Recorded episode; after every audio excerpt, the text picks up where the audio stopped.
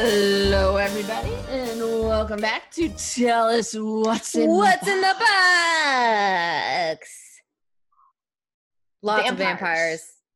That's, that's Blood. what's in the box right now. De- decapitated heads. Lots of heads that could go in boxes. Lots of heads, lots of darkness, um, and everything. We are discussing 30 Days of Night, the 2002 comic book, not the movie with Josh Hartnett, um, but the 2002 comic book that the movie was based on, uh, written by Steve Niles and illustrated by Ben Templesmith, published by I didn't know Josh Hart- Hartnett was in the movie. Josh, really? Josh Hartnett. He was the Oh, sheriff. Yeah. That makes sense because he would never play a vampire. I don't. I don't. I don't think he would.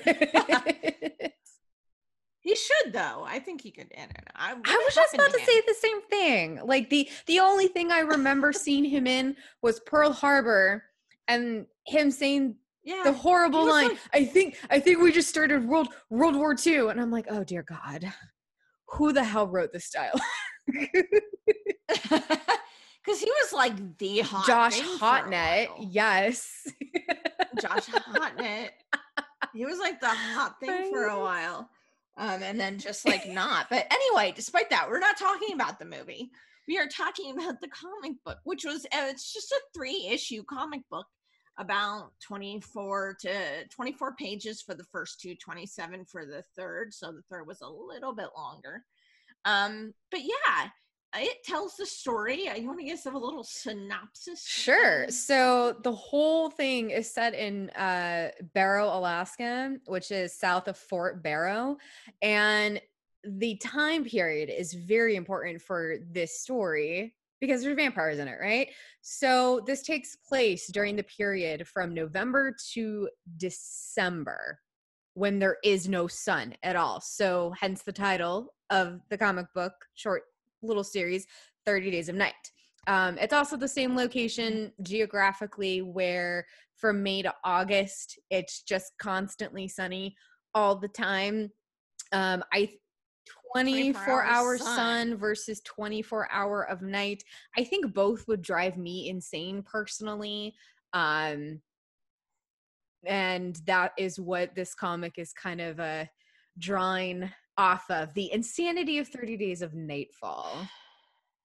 right um the it's you know the vampires get wind of this and it's very weird because it's like 2002 and all of a sudden the, the vampires are like why have we never thought of Mhm. this before and it's like this has probably happened in this area since the dawn of time so you know but you know hand wave it for the sake of it you know some for some reason these ancient vampires have never thought of this before. Um you know even just individually i mean you know would have been would have been interesting. Um but the story focuses on the sheriff of this town uh eben Olemaun, which you know is actually i think he's he's um in the book he's native i think Oh. he's indigenous that's why hence the last name and stuff Okay. um but of course played by josh hartnett in the movie because Hollywood whitewashes everything. Yay! um yeah so it basically stems from starts off with them finding some cell phones which is kind of an interesting like the vampires don't want Mhm. anybody to know that they're coming. So they've sent an emissary to um take you know cut off communications to this place to prepare for their arrival. And one of these things is they've just been taking everybody's cell phones in barrow and like burned them dumped them into this hole. Um they that's what they find first. And we find out that the other cop in town is actually his wife so Stella. the two law, Stella, the two law enforcement officers are married, and um, they discover this, and they track down. a- Uh, they get called. Uh, he gets called to the local area, uh, Iko's Diner, run by Sam, because there's a guy there who just will not uh, go leave, and he wants raw And meat and whiskey Emphasis on the raw meat. um emphasis on raw meat. Now, I personally like my meat blue myself. um, I I do. I'm not a vampire, I promise. But you know, I always tell the waitress, they're like, "How do you want that?" I'm like, "Just bring it to me mooing." And let me let me cut it open on the table. Yeah, and uh, I don't know. It's just there was an old Denis Leary bit that was like that. Oh, bring it to the table, oh, cut off Leary. what I want, and ride oh, the rest oh, home. He's an asshole. But anyway, so yeah, he wants raw meat, and the dude's like, uh, you only get like frozen and burned here. like that's the only type of meat you get here. And we don't do alcohol, which was a really interesting thing because he said they don't have alcohol there because dealing with the way the sunlight is mm. is mm-hmm. bad enough without giving people alcohol. I thought that was really strange. I wondered if um Barrow actually I don't know. That. That'd be something interesting to look up, and that makes sense. And it also makes sense that if they're dealing, you know, with no light or no darkness for 30 days or longer at a time, you also got to wonder how are they doing with this quarantine sit- situation? But then again, they're probably so remote that they don't even have have to deal with it. But yeah, I mean, it's just kind of interesting because with this the the relationship of the place to like the vampires and the people who live there and how this place kind of works differently than a lot of other places in the world is very central yeah. to the book um so the setting is extremely i mean it's kind of the the what you call gimmick i guess is not mm-hmm. you know mm-hmm. the best way to put it is is the kind of hinge on which everything else rests on and you know i mean why do the people live there? it made me think about like why people would choose to live there and we actually do get mm. a little mm-hmm. bit of that about why um, somebody might choose to live in such a remote explain place. that to me danny because i don't think i get it still uh it was it kind of did it with Gus, the communication. Oh, right. They had the whole thing of he, you know, he left a bad marriage. He's trying to run away to get another start. And where do a lot of people want to go to get a start? And where is the best place for them to go? A small little remote town like Barrow, Alaska. You know, where not too many mm-hmm. people are mm-hmm. going to want to live because of, you know, the weird day and night thing. But the people there seem to right. deal with it pretty well.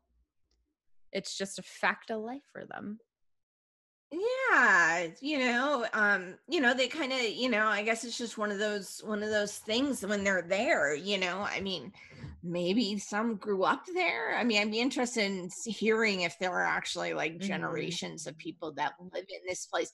It's an interesting yeah. thing to think about. Like, what would you do if you have like two months of just sun and like the sun never set and it was just you know two in the morning or two in the afternoon i don't know I, the the, the craziest like kind of day night cycle that i ever experienced was when i lived in in galway and once it got to like spring summertime around there like we'll say april may the sun started to rise really early like around 5 5 30 and didn't set until about 8 8 30 at night it was still like Ooh. eight o'clock at night. The sun was up high, felt like the middle of the day.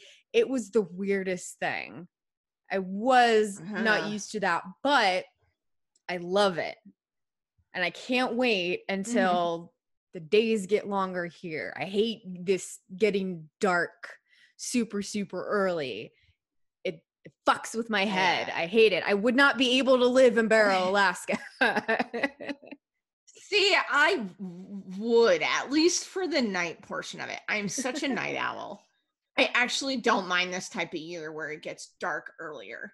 It gives me an excuse to be home or be like out at night. Mm. I don't know how to explain it. Like I love when we go out in the evening, like with my husband, and we can see like the lights go by and the town and the cars and everything. I don't know how to explain. It. I just like that, you know and and you know you get to experience that more and i'm such a night owl i write better at night or i write at night mostly um you know so i think i'd be able to handle that part but the day constantly i i would not just get some like big blackout like blinds or something and then just create an artificial night. It's a lot easier to create the artificial night than it is to create an artificial day. So true. Um, I think that's what a lot of people probably yeah. do up there. But um, but yeah, so it's interesting, you know, the the you know the vampires obviously want to go up there because of this time period, and uh, you know the people who live there, you know, it's mm-hmm. just very interesting to think about and how people might go up there to get away from something, or you know, in the case of the vampires, because you know they they don't want the day. So we get to go up there, run around in the night, and we don't get burned by the sun, and we get to kill everybody and la da da da da da. Like, uh, it's like it's like, don't you want to save some? I mean, they're gonna go up there and just get like, and then you get it all done in like the first twenty four hours, and then it's seriously. Like, did it? I'm. Did it seem to you like the vampires pretty much killed everybody in the town within a month's time? like, yeah, like you know um yeah and and i'll be honest like um you know let, let's talk about a little bit well we'll get to i think we should get to eben and stella last in terms of relationships and their relationship the husband and wife but um we do have kind of two other ones that we can talk about which is like roderick and vincent it was kind of there's the two vampires and honestly i was when he showed up, it kind of actually did. I hadn't actually thought it through because I was mm. just reading. But then when he kind of berated the guy for what he was doing, I'm like, oh, that totally makes sense. Right. When he starts berating Roderick for, like, you know, do you know how many centuries? Do you know how this, that, and the other? You know, we've been trying to be myth and whatever, and you idiot, you know, and and all of that was kind of yeah i very much like felt uh some queen queen of the damned vibes to it as mm. um when I, I forget when that book came out but i know the movie came out in 2003 and you know we obviously the book was way better but lestat was very much the type of vamp that was like, why do we have to hide in the shadows? La da da. I'm powerful. I'm hot. I can glamour you without even actually glamoring you because that's a true true blood thing. But you know, I, let's be out in the open. And all of the ancient vamps, all the old vamps are just like, Lestat, you're an idiot. You need to stop. Mm-hmm. And that was this relationship between Vincent and Roderick, um, where Vincent is very much this. Um, I I think it's oh, Vicente. Vicente. I think it's Italian. Vicente.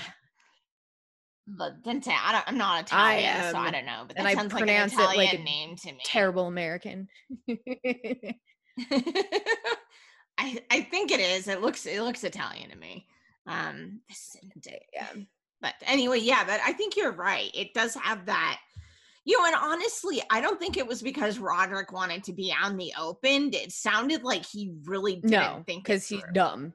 like he thought he had come up with like the cleverest yeah. thing on the planet. You know, like we can run around. It's, it's a like month long buffet. Yay! yeah. and Vicente's like, uh, no, bitch. Bitch. like, there are people that are still hiding and you can't find them because apparently yeah. these vampires can't smell in the cold. Yeah, the cold mm. uh, ruined their smell, yeah. which is interesting. And I, I wonder if that does it to you know this is stuff I should have looked up before, but yeah, I wonder if that does it to us too. Like we can't smell it. I well. know it does it. It does it to me, like especially during yeah. the winter months when it's colder in my room in the morning. Um, I'm just so congested and then it takes a few hours mm-hmm. for my nose to like let back up. So I'm very, very reliant yeah. on my other senses. Yeah. So yeah, so Vicente decides he's like, no, we gotta we're gonna mm. burn the whole place. We're gonna get the bodies and you know, we're just gonna, you know, mm-hmm. trash the place and we're gonna make it look like an accident, pretty much. Yeah and yeah which leads us into talking about the mother and son who whose names yeah. we don't get i don't believe but they're in new orleans and they obviously know that vampires exist and they have somebody decode the messages between Vicente mm-hmm. and Roderick. And um yeah, the mom sends so, the son. And they find out what they're gonna do. Yeah, so the mother sends the son up there. Um and and they kind of yeah, they obviously care about each other um you know in terms of their relationship you know and i and i like how we did get a lot even yeah. though it was just three issues of the comic it was you know 24 24 so that's 48 pages plus another i mean it wasn't even 100 yeah, pages long extremely short we still got hints of that that you know i could tell that the mother cared for the son and and that they were worried you know that he yeah. was not coming back that you know what they were trying to get was proof that vampires exist um it was what you get and uh you know, which is what Vicente was worried about. like, hey, you're gonna come up here and do all this shit. They're gonna figure it out. Yeah, now the fact that they have the know? internet and cameras and cell phones and everything. It's not like the 1500s yeah, you know? people. Come on. You can't go on killing sprees anymore yeah. like this just because it's dark. Duh.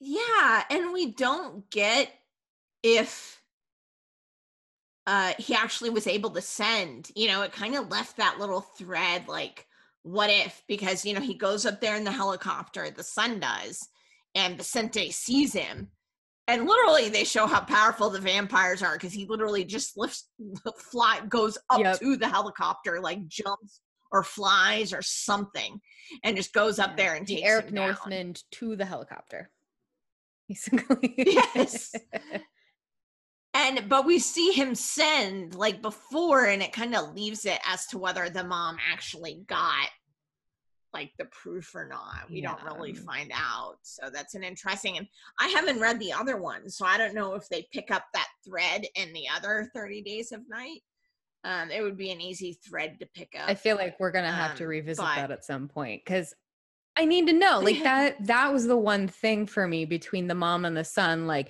it obviously established some sort of very deep relationship through minimal amounts of dialogue and across only several pages but clearly they've been working together for a long time to like uncover proof of vam- vampires and this to them was a huge like historical event in you know their su- super nat natural world so it yeah. it just left like that that storyline left off as a cliffhanger and i wanted more out of their relationship i wanted more out of their backstory whereas stella and eben like it was pretty clear between them like my cat Katniss, what are you doing? Do not knock this pen over, my cat.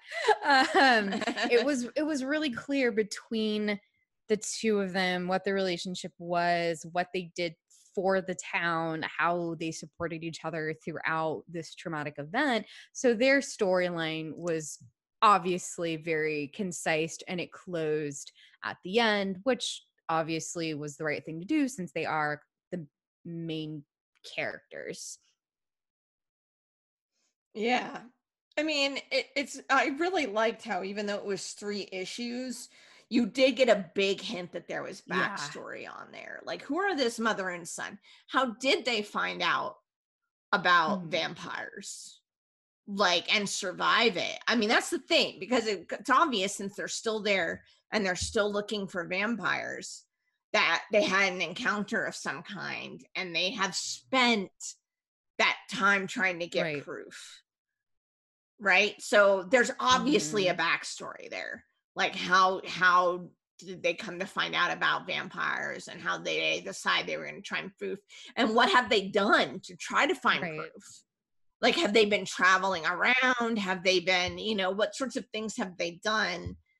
Um you know i don't know maybe the others cover it. We may you're right we may have to you know keep keep going to see if maybe they circle back to it in some of the other ones because i don't know um but yeah i mean that's it there's you can tell there's backstory there no we didn't have a father in there it was the mother and son. So I don't know, maybe that's part of the Yeah. backstory, you know, but I like that it hinted at those things. So you still get a sense that there was a big backstory, like an iceberg Mhm. kind of thing. And uh, but it didn't, you know, really give it all to us. You know, you're just kind of having to extrapolate. But it did ex- but it did hint at there was a lot more Yeah. there.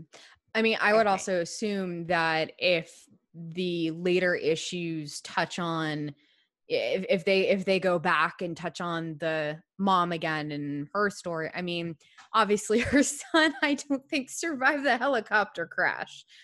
So it would be Yeah. just her and her taking up um the the the uh, mantle for their cause and uh, uh, into into your point about we don't know where the father is i mean it could be very fitting that he was you know taken by a vampire killed by a vampire you know or something totally different maybe they're you know he died in a car accident who knows you know or maybe he's a dead deadbeat Yeah. dad you know but for whatever reason you know he wasn't in their life. Or maybe he was just at work when all of this was taking place. He was on a work trip. Yeah.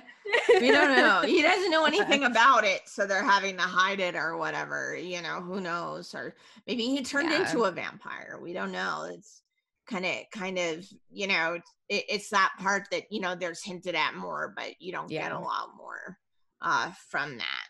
So um the other kind of relationship that we have in there is is um you know the husband and wife um Eben and Mhm. Stella Uliman. Uliman? I don't know how to pronounce that last name. yeah, that sounds that sounds right. Um and I don't know, how did you feel? What did you what did you get from their interactions? They their felt like.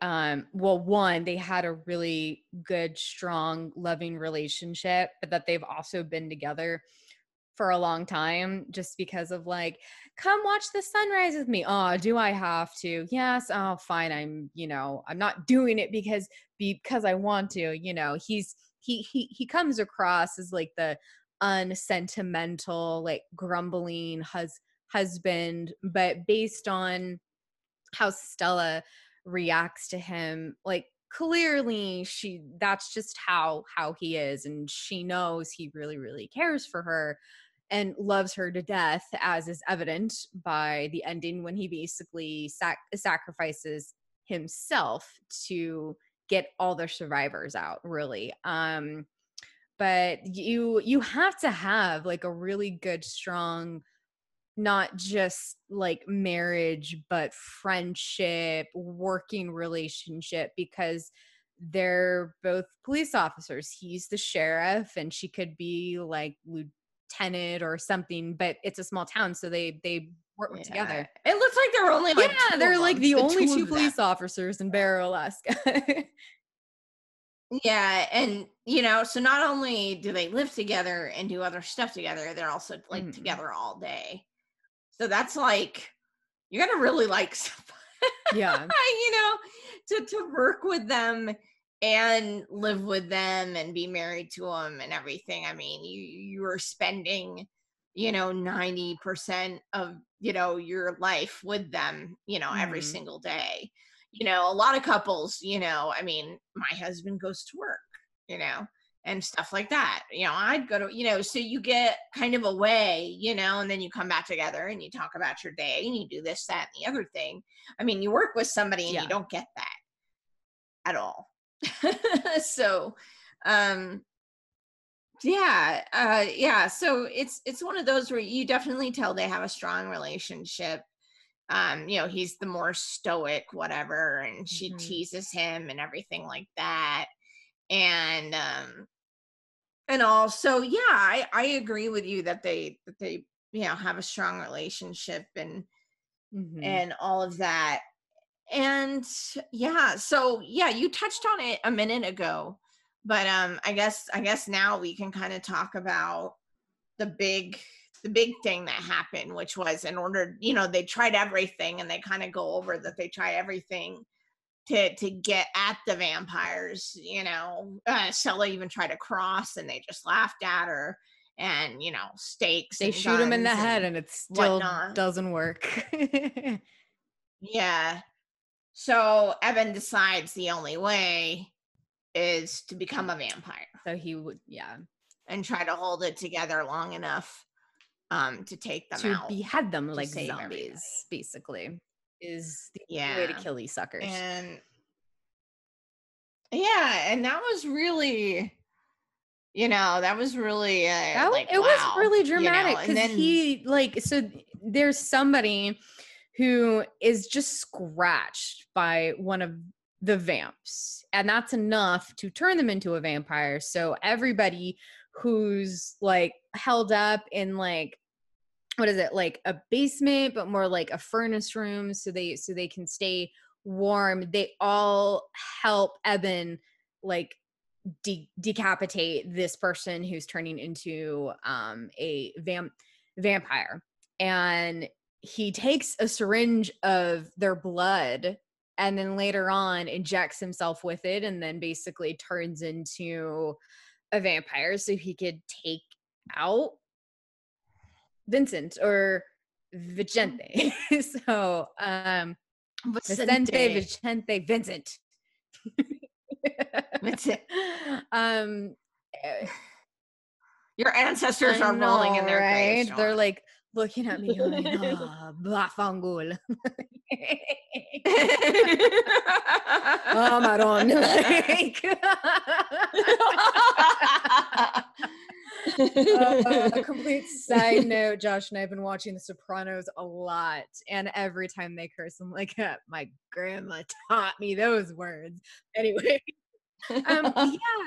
I mean, and Oh, all all of that, having that very like well established, strong, communicative, loving relationship at the beginning really makes that moment at the end uh when they're like sitting watching the sun Mhm. come up and you know he bursts into flames and turns to ash as all vampires do and she just sits there crying you know like that's that's the end of it Mhm. like her It was a bookend Yeah. because at the beginning they were watching the sunset for the last Yeah. time for a month.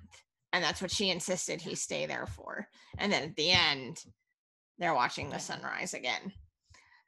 Yeah. So yeah, it was I mean it was a good it was a good bookend uh to the to the three issue series. yeah You know, like, you know, sun setting and then sun rising again and and you know, it was very metaphorical, I thought. You know, like, you know, the sun sets, things go dark, but then, you know, they become bright again and and and all of that. Um yeah, I mean, we talked a Hmm. little bit about it, but you know, would you live in Barrow? i Like, with i the- would with need Vampires aside. vampires don't scare me kidding no um, um I'm I would want to visit there and see if I could take it first before I would move there. Um, Indeed. I know I would hate every second of it, but because I'm a little bit of a masochist, I would want, I just want that experience. I want to know what it is like. I mean, it is not the same Mhm. sitting in your room with the shades drawn. Like, that's, you know, that's not the same kind of dark because you know it's it's light outside. Um and I don't even know if I could deal with like the 30 whatever days of sun either. Yeah, it Hmm. My my sleeping schedule is already screwed up enough and not having sunrise and sunset my circadian rhythm like I don't know like sleep would be what what is sleep? What what is being awake? I think my all my sense of time would go completely out the window. Like imagine the people who lived there like decades, hundreds of years ago. And their only means of keeping track of time was like a wind up watch and a calendar. Yeah. If you didn't wind up your watch enough, you did not know what day or time it was. like Oh my goodness. Like, yeah. I don't know. You. Uh, it's interesting. I kind of Mhm. looked it up, you know, because I wanted to know. Um, the city is Ukulavik. Utkulavik. Officially the city of Utkulavik and known as Barrow, Barrow until 2016. So it was known as Barrow, Alaska, and it appears like the local um, natives, the Oh. Reclaimed the actual name of the oh, area. interesting. Okay. Yeah. Awesome. It's one of the most northernmost public communities in the world. So it's, I mean, it's a real place. And it had 4,581 people at the 2000 census. And even less at the 2010 census. So that less Mhm. number of people, those were everybody who were eaten by vampires. No, I'm kidding. but probably people who most likely died or moved. Yeah. The Inupiat are an, an indigenous Inuit group Some, yeah. who lived in the area for more than 1,500 wow. years. Okay, so clearly they have mastered the whole thing of endless days and endless nights. So, yeah. Mm-hmm. And um yeah, uh the name change was officially adopted on December 1st, 2016. City council member Qaiyaan Harcharek described the name change as supporting the use of Inupiaq language and being part of the process of decolonization. Wait. Interesting. that. The name comes from the word known as snowy owl and translates to the place where snowy owls are hunted. It's very fitting for that environment. Lots of snow and cold. Yeah. Um, archaeological sites um, indicate the Inup- Inupiat lived around there as far back as 500 AD. Oh, wow. Yeah, So, indeed. guaranteed old Mhm. vampires already knew about this place. Yeah, exactly. So yeah, I'd assume. Remember, I mentioned that I got the sense that Eben was uh, native. He was probably Inuit Yeah. of some kind. Um. Yeah, is interesting. Arts and culture. Oh, depictions in popular culture. Let's say Sing. Yeah. Polar night, endless day. Yeah. The sun sets on November 18th or 19th, and it remains below the horizon for about 66 days. Longer than. Oh my god. This creates a polar night that lasts until the sun returns to lightly touch the horizon due to the refraction and scattering of the atmosphere by January 22nd or January 23rd. So it is. The sun then rises in completely over the horizon by January 27th or January 28th. So it is pitch black there right now. Wow. right now. During the first half of the polar night, there is a decreasing amount of twilight each day. And on the winter solstice, uh, civil twilight in the city, in the town, lasts for a mere three hours. So with that, Yeah. with the little amount of sun that does peek over, would that be enough to kill a vampire? That's the question.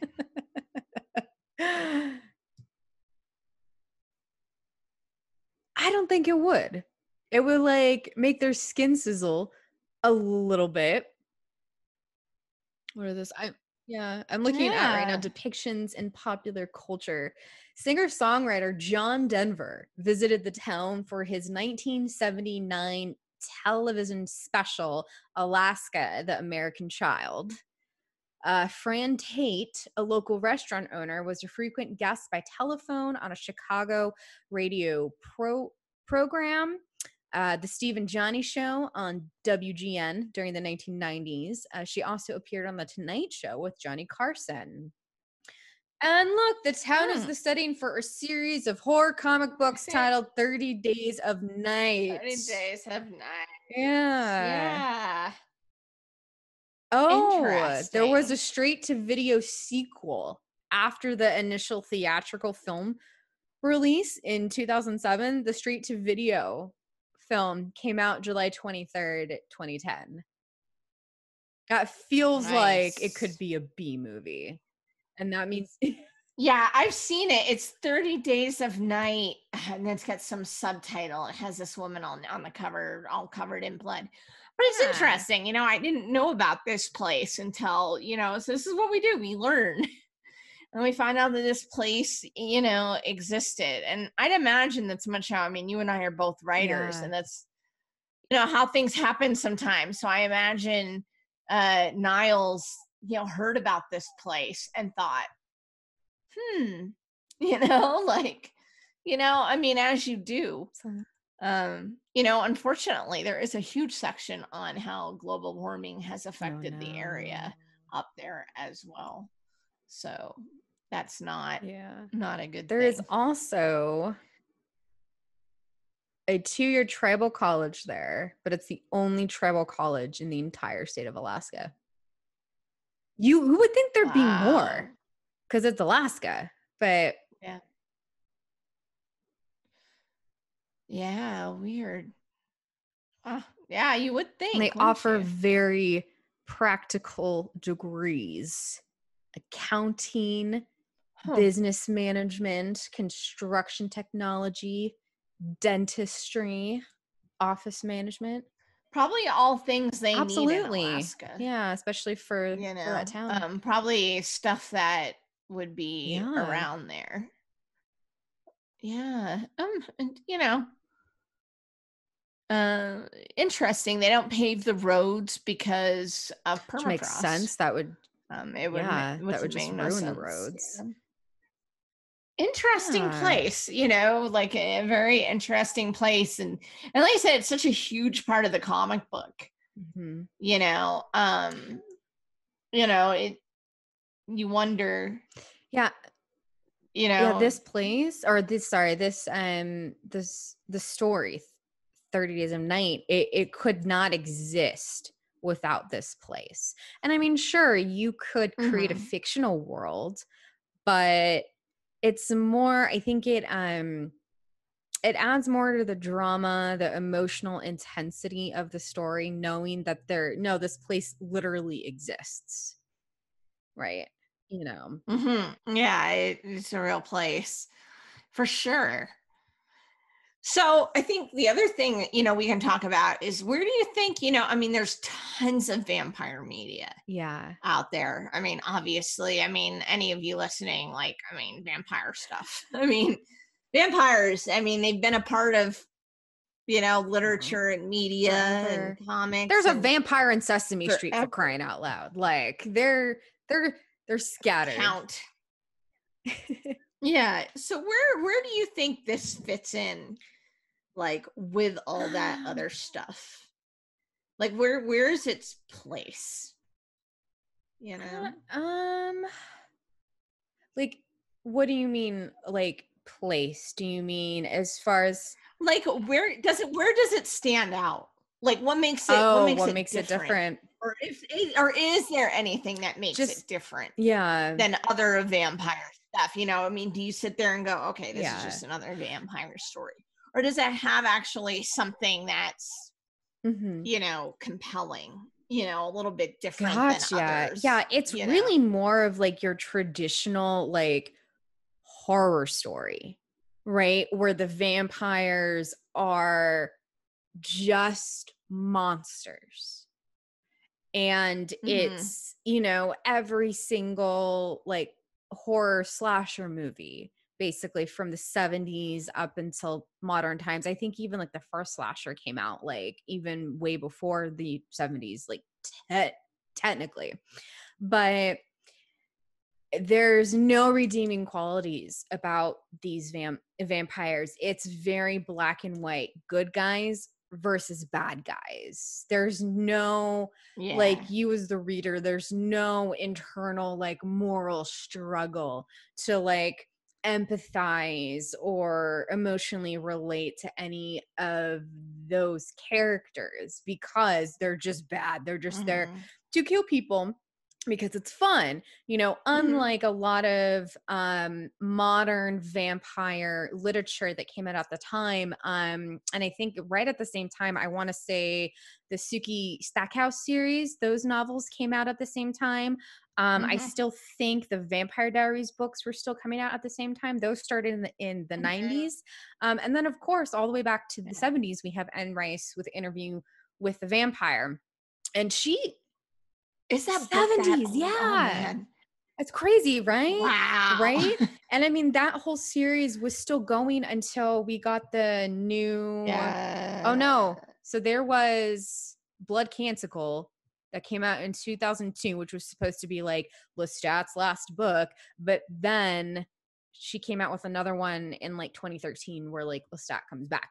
But, anyways, like she kind of pioneered the whole sympathetic vampire.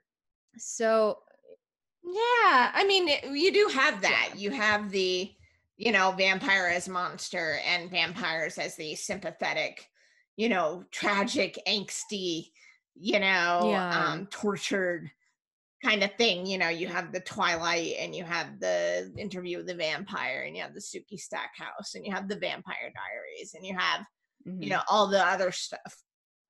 You know, so you have that, but yeah, you know, this this doesn't. No, and it came out at the time when that stuff was still, you know, like when the sympathetic, empathetic vampire protagonist was still a huge thing. This was very old school.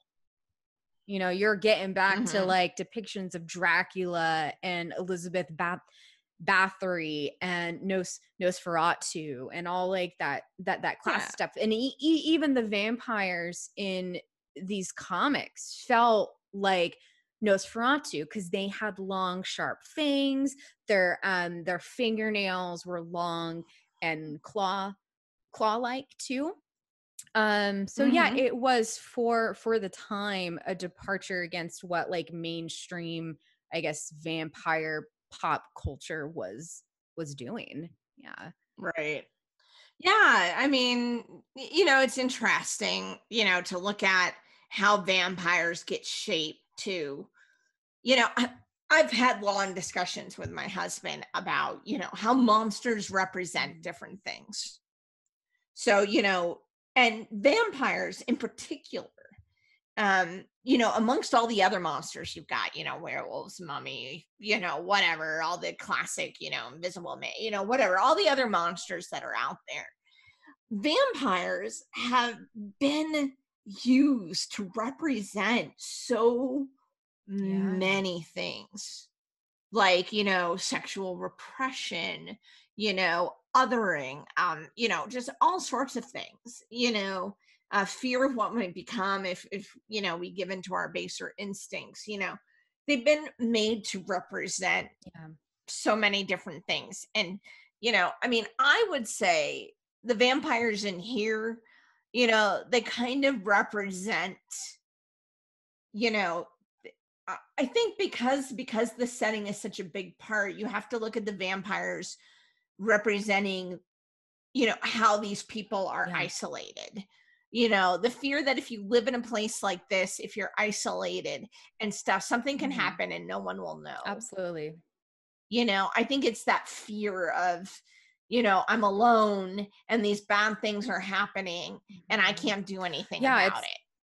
Like yeah no it's got gonna know. all the regular like tropes of horror wrapped in there. Isolation darkness um claustrophobia because every everybody's locked in that uh basement they are running out of supplies running out of food their cell phones have been torched their communication systems are down and to top it all off you got murders vampires running around Mhm. Yeah, you know, so I think in this case, that's kind of what vampires are being used to Mhm. represent. Like the idea that they're all up here and, you know, they're just, they're isolated. So if anything bad happens, it would be a long time, if any, if ever anybody found out what Yeah. happened to them, you know. Actually, I take that back. I'm sure somebody would figure it Mhm. out eventually. You know, somebody from the outside would be trying to communicate, but how how when that would take place or how long or assuming whatever. they had relatives out outside of the town. I would yeah. Yeah, exactly. So, but how long it would take for somebody, you know, who knows, you know. And the other thing is, you know, that we kind of got left with because we were just kind of dealing with a story of what was happening there in that brief period of time is people Mhm. survived, you know, after Eben sacrificed himself. So what happens to them? You know, we don't know. It just kind of ends, you know, they survived, the sun came up, the vampires went away. But what do the people that are there do Would now? would they even want to stay there after what happened? Because what if it happens again? You know, it's almost like, I might as well just pick up and like move south. Yeah. Would they or could they? Like because the, the their phones are all gone and the Mhm. generator is is cut off. So, you know, can they even get out? Are they still stranded Mm. there? You know, the helicopter crashed. I mean, it looks like they had cars. So they probably still So they, yeah, they could drive somewhere. Yeah. Maybe. Yeah.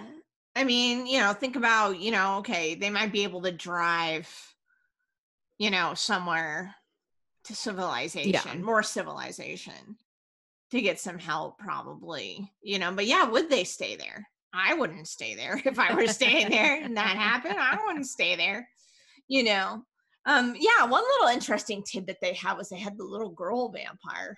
Oh Remember that? yeah. Remember her? And uh, it was kind of an interesting little Because know, they murdered children this- aren't creepy enough. You have to make them a vampire. yeah. make them have to make them a vampire as well. Yeah, so she was an interesting little tidbit that was there. I, I overall overall impression was that I thought they did a lot with the small uh three issue space that they had. Um, I thought they showed a lot in it, and you know, I mean, and I kind of in like yes, we're wanting to know like what happened and all after that but I feel like it was probably a good choice just analyzing it from a story wise that they just Yeah. kept it to that. You know?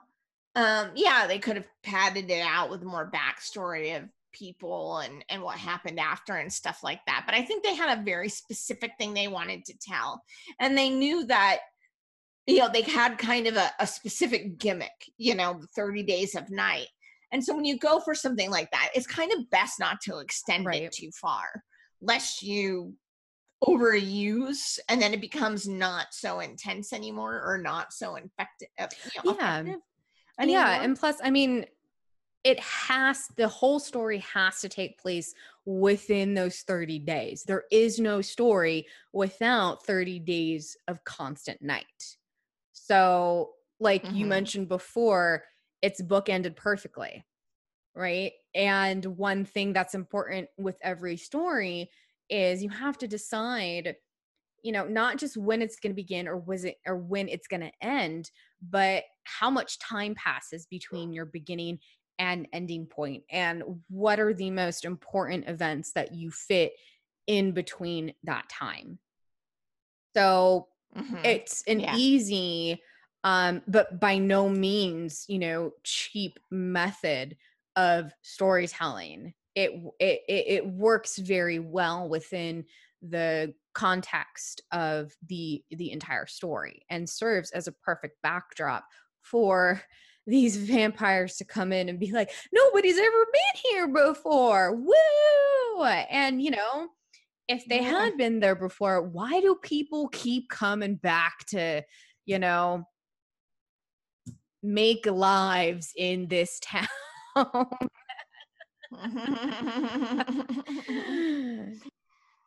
well, for for the people, the native people, which I think Eben was, I mean, Yeah. that's where they live. You know, that's that's what they know. You know, so they just fight Um, vampires every so so- often all right cool. yeah, I guess you know if that's what we're to believe. Just every year, you know. all right get honey Sure. sharpen those machetes sundown is in an hour and we have some vampires to bed yeah. You know, that'd be kind of interesting. You, you know, that it's just like rather than being a surprise. It's just something the town prepares. That'd be a good comedic horror. Oh my god, oh my god. It's like Shaun of the Dead combined with 30 Days of Night.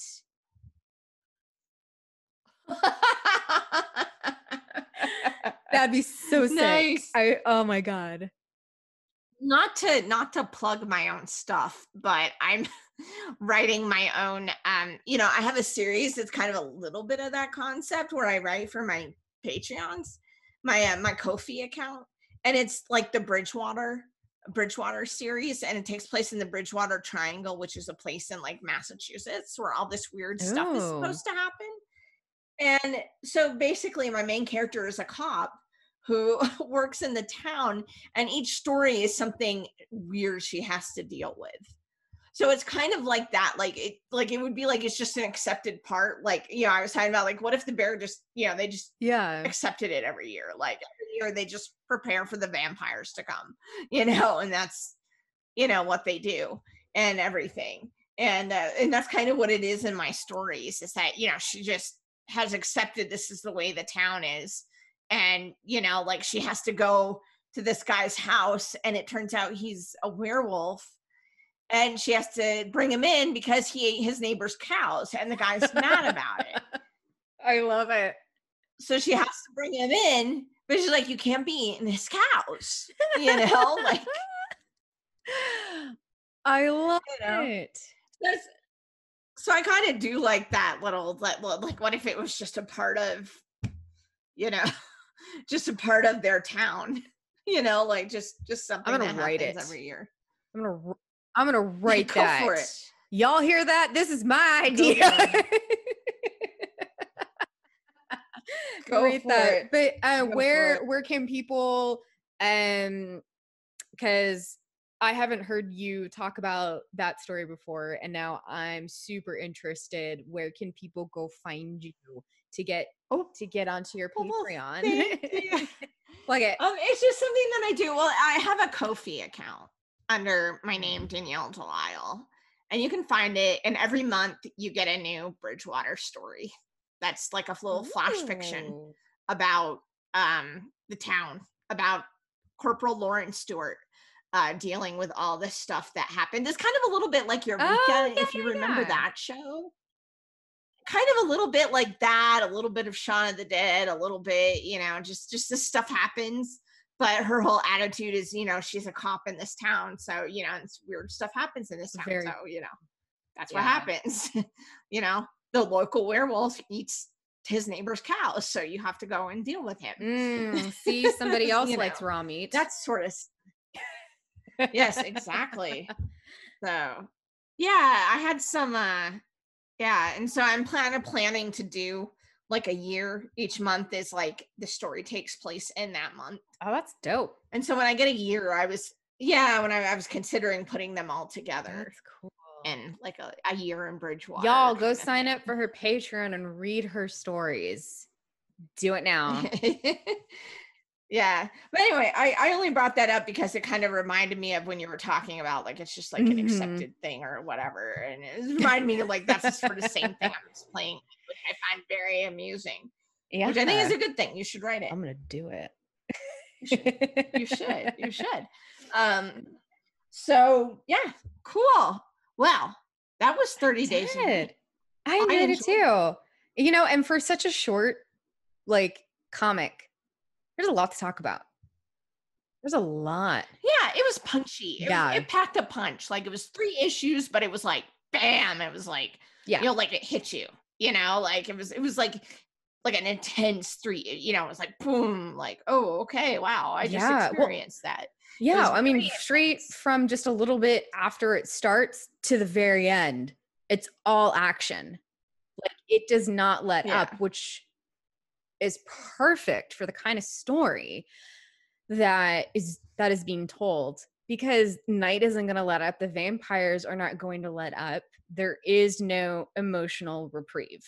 And i did not feel like there was that um like that moment in script writing where you have that that comedic moment that gives the viewers you know a little bit of a break after going through like the first act and then the second act um it just is like that emotional prep preparation for the final obstacle for the protagonist to go deal with Mhm. that's not here in this story but also it's so short there is no time for it you know it, they're just all these little Right. elements that put together that work really really well and with good character development Indeed. on top of it for something that is really short Yeah, exactly. I'd be interested to For see sure, the rest yeah. of it. Um, you know, they went on to write some other stuff in this, you know, universe Yeah. of 30 Days of Night. They went on to write some other stuff in it. So be interested to see how, you know, if any of these characters come back, you know, how the events affected everything in the future, you know, all of that sort of thing. I think it would be really interesting. Hell yeah Um, if any of you out there, you know, have read the Yeah, other let ones, let us know if they're if they're worth it. let us know if we should do another episode on it Um, yeah We're down the road Yeah, we should, and we can look at the movie too. We can make with Josh to watch the Hotnet. Hot- with Josh Hotnet, Hotnet. Man, yeah, what did happen to him? I Oh. don't know. Anybody knows, or if Josh, if Josh Hartnett is listening, what happened? I'm to gonna you? Google it. Wait, wait. We have a Okay, bit of time left. What happened to Josh? Oh my god! It's like the first thing that pops up. Oh my Oh my god! From. Variety at the beginning of this year. Oh, and then one oh screenrant.com from June 27th of this year. And people have been writing about it for like years already. Hold on. Oh, on. really? Okay. did happen? What happened? Okay, so this is from Screen Rant by QV Hugh. What happened to Josh Hot? Now I have to say Hart Harnett. Hartnett. Hartnett. Say his actual name. Oh my god, that's right. He was in Penny Dreadful. Fucking duh. Oh, was he? I, never watched saw that. I never Yeah, when that. it came out. I never saw duh. that. That was like the most recent thing that I've seen him in. And I was like, who is this guy? He's really hot. It's Josh Hotnet. Yeah, It's just here's Hartnett. a career update that may surprise you. Uh, okay, let's let's get to the good stuff. I don't care care about your old stuff. Uh, blah blah blah. Okay. Um. Oh wow, he looks Yes, good he in Penny does. Dreadful. Yes, just he looked him up. does. So what's funny is he He did not age. he did not age. What No, he still looks very, very. He's a very attractive man.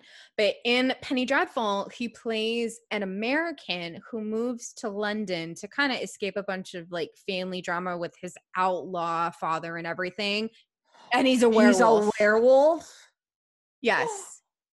Oh my gosh, we should put this on our list. I'm sorry. I know we were on 30 Days a Night and we just went on. it. Danny, this is what Put. Penny on Dreadful it, on the list. know? Actually, I'm gonna do it right now. Yeah, this is um, you know, it- this is what we do. You know, we talk about what interests us having to do with the media, and it turns out we are very interested in. Oh, this would Josh be the Hartnett first TV show that we've done. It would be. I don't even have a thing for it on our Google sheet. I'm gonna make um, make it special Oh for right now. He looks exactly He does. the same. Um, oh my god, you could put him right next to. Oh god, he looks awful as a werewolf though. What is up with that makeup? well, um, thankfully, Penny Dreadful was only three makeup is- seasons, so Oh, yeah. wow. And, but yeah, you could put him next to like you know the the Pearl Harbor days, and I would not be able to pick out which Yeah. one was 2020. It's like, Like- Paul Rudd. Paul Rudd does not age either. Yeah, I- I- he must be know, friends right? with Paul Rudd. Vampire Paul Rudd. Uh, anyway, yeah, that's what happens on here. You know, we talk about what interests us regarding the media.